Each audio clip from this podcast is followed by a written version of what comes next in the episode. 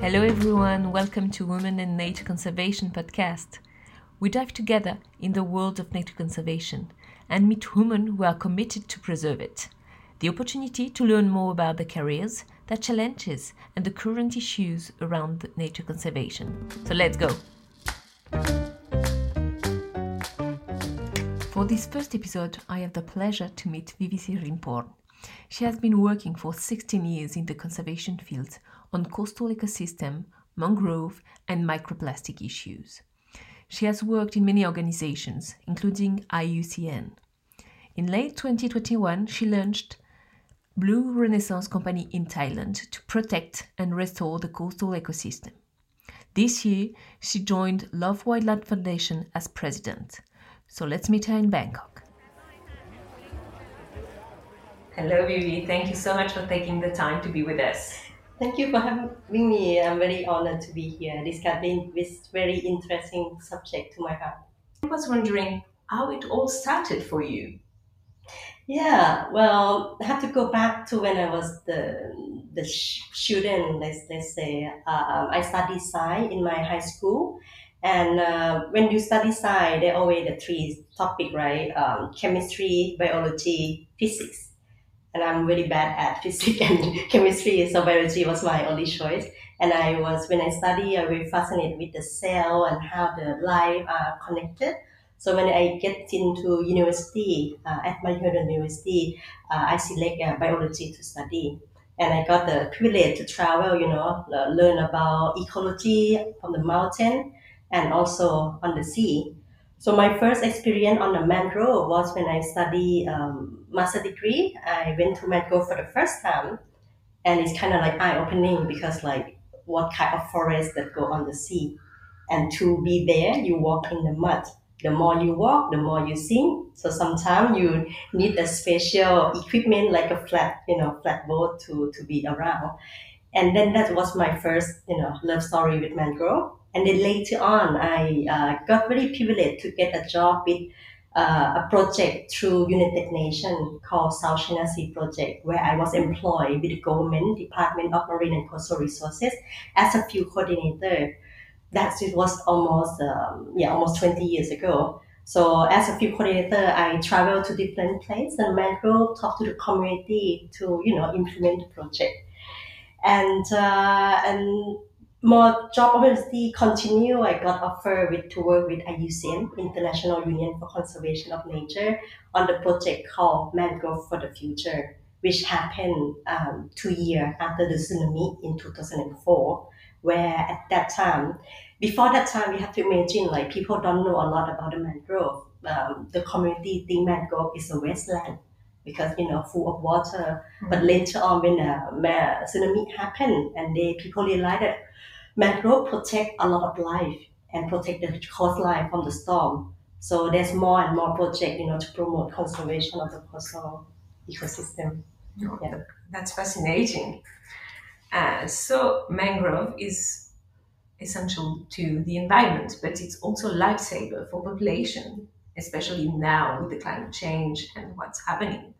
In your career as a woman and as an Asian woman, did you face any challenges yeah. You know, like in Thailand, we always say like we don't have uh, gender issue.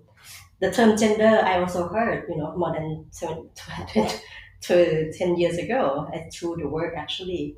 And I, for me, it's like, oh, there's an issue with gender and we never realize.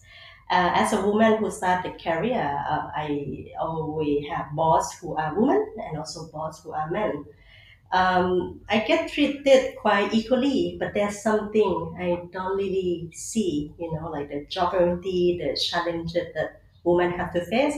I don't have the baby myself, but some of my co- co- colleagues uh, did not go to the top to be a manager because have baby, have to sacrifice the job uh, with that. But uh, the challenge that I got uh, as a woman is more like as a woman, this Thai culture, you cannot be outspoken. You have to be soft spoken. You have to be like, yes, yes, yes. Because if I would uh, share my thought, I would look like aggressive, not humble. So it has shaped my behavior in my career as well, like what kind of person I am. So people who know me will be like, oh, Vivi, the smiling, everything is, is possible. But sometimes I have to smile, even the situation is very, very tough because I'm also afraid. Like if I speak out my mind, maybe I will damage some relationship. So it's kind of like walking on the edge a little bit sometimes. But uh, the challenge is more unspoken, you know. If I would have a male career, a male colleague, and me myself, you, I can still feel that maybe uh, the male are more respected for their voice. But for me, I might have to try harder to prove that I have that knowledge to be able to get the spotlight for my work. You received uh, an award for all your work by the Ministry of Thailand. How did you succeed to speak out and share your expertise? Yeah. So the recognition, the award that I received from the Minister of Natural Resources is called รักทะเลยิ่งชีพ Love Ocean as Your Life so uh, it's given to those who dedicate their, their career their life working for the coastal environment in Thailand um, I received this recognition because I, I work continuously more than 10 years on the mangrove I think I think that the reason is that I I don't change job. I mean, I change job a lot in organization, a few organization, but always on environment and always come back to the mangrove. I mean, I work for IUCN on mangrove project for six years, and then I, you know, need a new challenge, and then I work on climate change for UNDP a few years, but then come back again to IUCN. So I come back again for the second time on the mangrove, right? So, so with this, you know, the government see me as a like uh, will be the, the, the, the person who can connect the community with international organization, make Thailand highlighted on the global spotlight about what we do. So, so with, with that, you know, I, I don't get treated as like, oh, you're the woman and you got the chance. Actually, actually, kind of like sometimes it's um benefit a little bit too as a woman working internationally because they always like, oh, she's a woman, it's good because sometimes there are too many males on the table. So sometimes, sometimes I feel like I got to be on the stage because I'm a woman, not because I'm Vivi who for the knowledge, you know, that this side as well.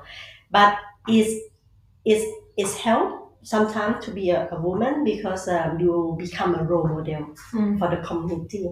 People look up for me, people in my village look up for me. Uh, people in the community when you are a woman you know you, they bring the children the youth and you they feel more you know more just work. It's a family. It's a you know, more like a supporting network. So you're definitely inspiring new generation of women and your community to to work in the nature environment and uh, also on mangrove mm-hmm. that's amazing and as an as an expert throughout the years what did you observe in terms of threatened issues on mangrove? Yeah, so I mean, uh, the mangrove that I saw after the tsunami, you know, I visit many places. It's a it's a phase where people start to plan again the mangrove restoring ecosystem. Ten, 10 years ago, I don't see a lot of trash, plastic trash, but I see a lot more now. Five years ago, which is I'm not sure. Maybe um, you know China stopped also importing the waste, and now everybody wake up to the waste thing. There's a report said like Thailand was number six in plastic pollution. Sometimes the government said like, no, it cannot be true. We cannot be number six. So there's a lot of efforts going on, right? But the thing is like you can deny that you cannot deny that you are not polluted because if you walk on the coastline in Thailand, some mangrove area is really full of trash accumulated, accumulated more than 10 years, really more than that. So the think like you saw the fact right in front of your face, every seasonal, like all the beaches are full of trash. So when I look back and on my own archive, actually, yes, that was always trash, but you just don't see that in the spotlight. But now, in the past uh, four years, I was working on the project Marine Plastic uh, and Coastal Community, where I visit different places on the island. And there's so much trash left in the mangrove, on the beach, and people continue to trash more because people use more plastic. Mm-hmm. Mm, because plastic is now everywhere. It's you know convenient, and we still have poor waste management system, especially in the remote area. So that's why the, the, the problem is is it become more severe. We talk with the fisherman. Fisherman said like we actually caught a lot of plastic together with the fish as well. Yeah, so that's why we, you know, uh, eventually come like when I between you know changing job and new opportunity, feel like you can work for the organization, but you work based on the project. The donor, okay, you have this project, you have the project finished. What next? So yes, the project finished as well for my uh, work at the last at IUCN. And I was like, okay, there was something that you know you, you can do as a Thai person. The project finished, I'm still live here. So I go back to the mangrove to see like, okay, mangrove still need a lot of work related to the, the plastic pollution. And beside the plastic pollution, which is we definitely can see everywhere, mm. uh, is there any other threats uh, on the mangrove? Yeah, actually, there's a research said that like uh, plastic actually entanglement is uh, affect the health of the mangrove. You know, the root cover is can if uh, there's too much, it can you know uh, pull, pull, pull down the trees. And also the plastic that break down eventually microplastic is actually, for me, um, plastic is a slow death. It's killing trees slowly, mm-hmm. but it's killing the animal life faster. The monkey in the mangrove, the whales. Um, four years ago, there was a new uh, pilot whale was washed up in the Thai sea, um, found 80 plastic bag.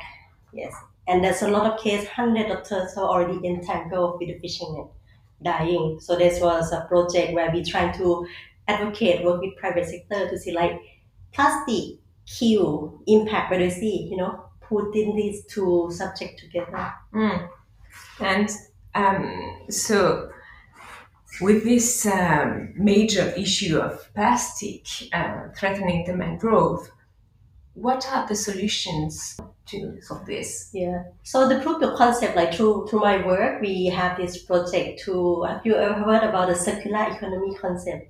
Yeah, definitely. It's really a hyping word now. Mm-hmm. Circular economy concept is like you kind of like live in a society where you produce a product, but that product not end up in the trash land, right? It will get the second life, be reused again. For example, water bottle, plastic bottle, if they design well, it can get recycled or, or something.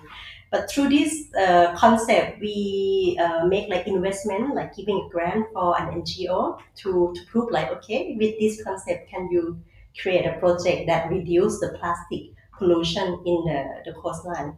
So the project that we invest, um, they kind of like uh, make economic model to buy um, plastic from around the coastline and on the island, giving them more higher price because the problem is when the imagine you on the island 50 mm-hmm. kilometers away from the shoreline the cost for transportation of that plastic back to the mainland is too high. Nobody want to bring the plastic back because you don't earn the money. You end up losing money. So the project offer that different.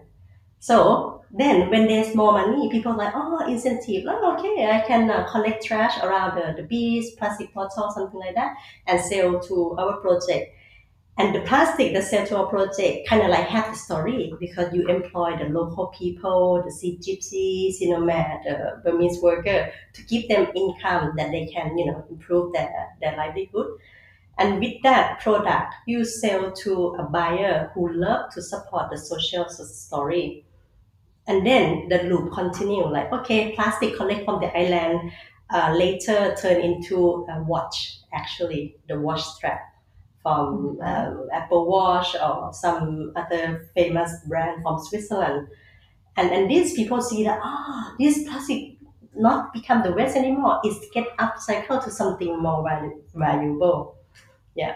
So, so with this, uh, the project continue to expand to other area, and then more people, actually family of men and women now working together to collect this, uh, you know, plastic bottle, something with the value to sell. But the but this leave uh, another challenge is like only valuable plastic get collected. The non-valuable, the one is dirty, degraded, still left there. Mm. So that is become, you know, our, our mission to, to say, okay, what we do with the low value plastic that keep destroying the environment. And is there any leads mm. to how to manage the, the remaining plastic?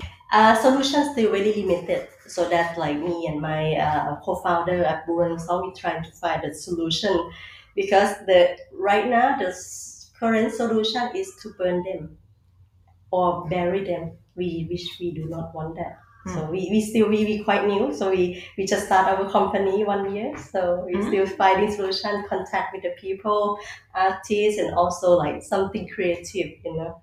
Because the thing is like with the dirty, uh, imagine the plastic that we recover from the mangrove, been buried long time. It's dirty. It's that. So it's it's not Decomposing. simple. Yeah, decomposing. Yeah. how do you work with the communities on the project to how do you get to them and raise awareness about sticky issues how they respond to to this I think um, I think the community kind of like aware about that they have the problem, but then they tell us it's like oh, you don't know where to bring that trash to, to go out. You know the solution for that trash. So what we do is actually uh, mobilize. There's one project that we actually work with the women group. The woman is, is amazing because they have this ability to to form the, the group. You know and they can like um, each month they will be like okay we everybody bring all their recyclable together and sell and donate and buy some thing that the community can use like you know at that time when we start like uh, covid happened you know a lot of people need the oxygen thing so they sell the product and buy the machine and that because the woman care more for the health you know if you have the guy to participate maybe the guy say like i need a new boat new equipment right? So the priority is different. Um, but but how we engage the community is like we share with them, you know, the, the impact of the, the this decision, how bad it is, and solution where it could be. We show the picture or the equipment of like okay, the plastic bottle or something it can get recycled to something else. Even the plastic bag, there are now on a group organization. Is it clean? You can turn that plastic bag to some new product. But the important thing is first to uh, segregate first, clean first from the beginning before it become waste. But for the um, the the one the dirty one, now we just engage them it's like we keep the forest clean so that the animal everything they can be free preferred. This is the first step, and then the, the people uh, receive some income uh, for their their livelihood. It's more like a step by step process, you know, because we first have to address uh, poverty issue, food income issue, and then later on we will educate them about why nature is important and how it's related to their livelihood. nice And and uh, we also people say like people always say like oh we have to work with the children, the youth group. They could use in the future. But the thing is, uh, you also need to work with the parent too, because I talked with Cindy, uh, who uh, co-founded me with the, the, the company. Is it like if you don't engage the, the parent, uh, they will go back to do the same behavior again. Because the sad situation you go now, we cannot be, we, we call it vanilla's world, you know, it's not the everything sweet because if you see why the community not clean, what below them, you know, the house is still dirty. And the community say like, oh, it's not our trash.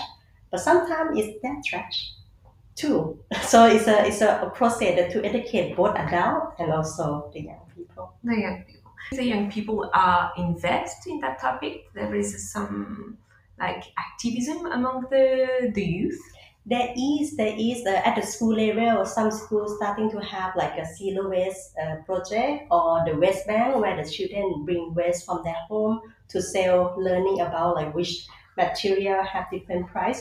But not every school have this program, so it's more like a voluntary base. Mhm. And there's a lot of um, a youth group that mobilize themselves to for the cleanup, but still really a small group. It's not. Um, I, I don't see it's less uh, regular and um, was well distributed movement. Okay, I, I just have one question popping into my mind. So I was talking to a colleague yesterday about plastic issue you can see in Thailand, and um, we spoke about the law in Rwanda, which forbids plastic. And do you think that in Thailand such law will be possible?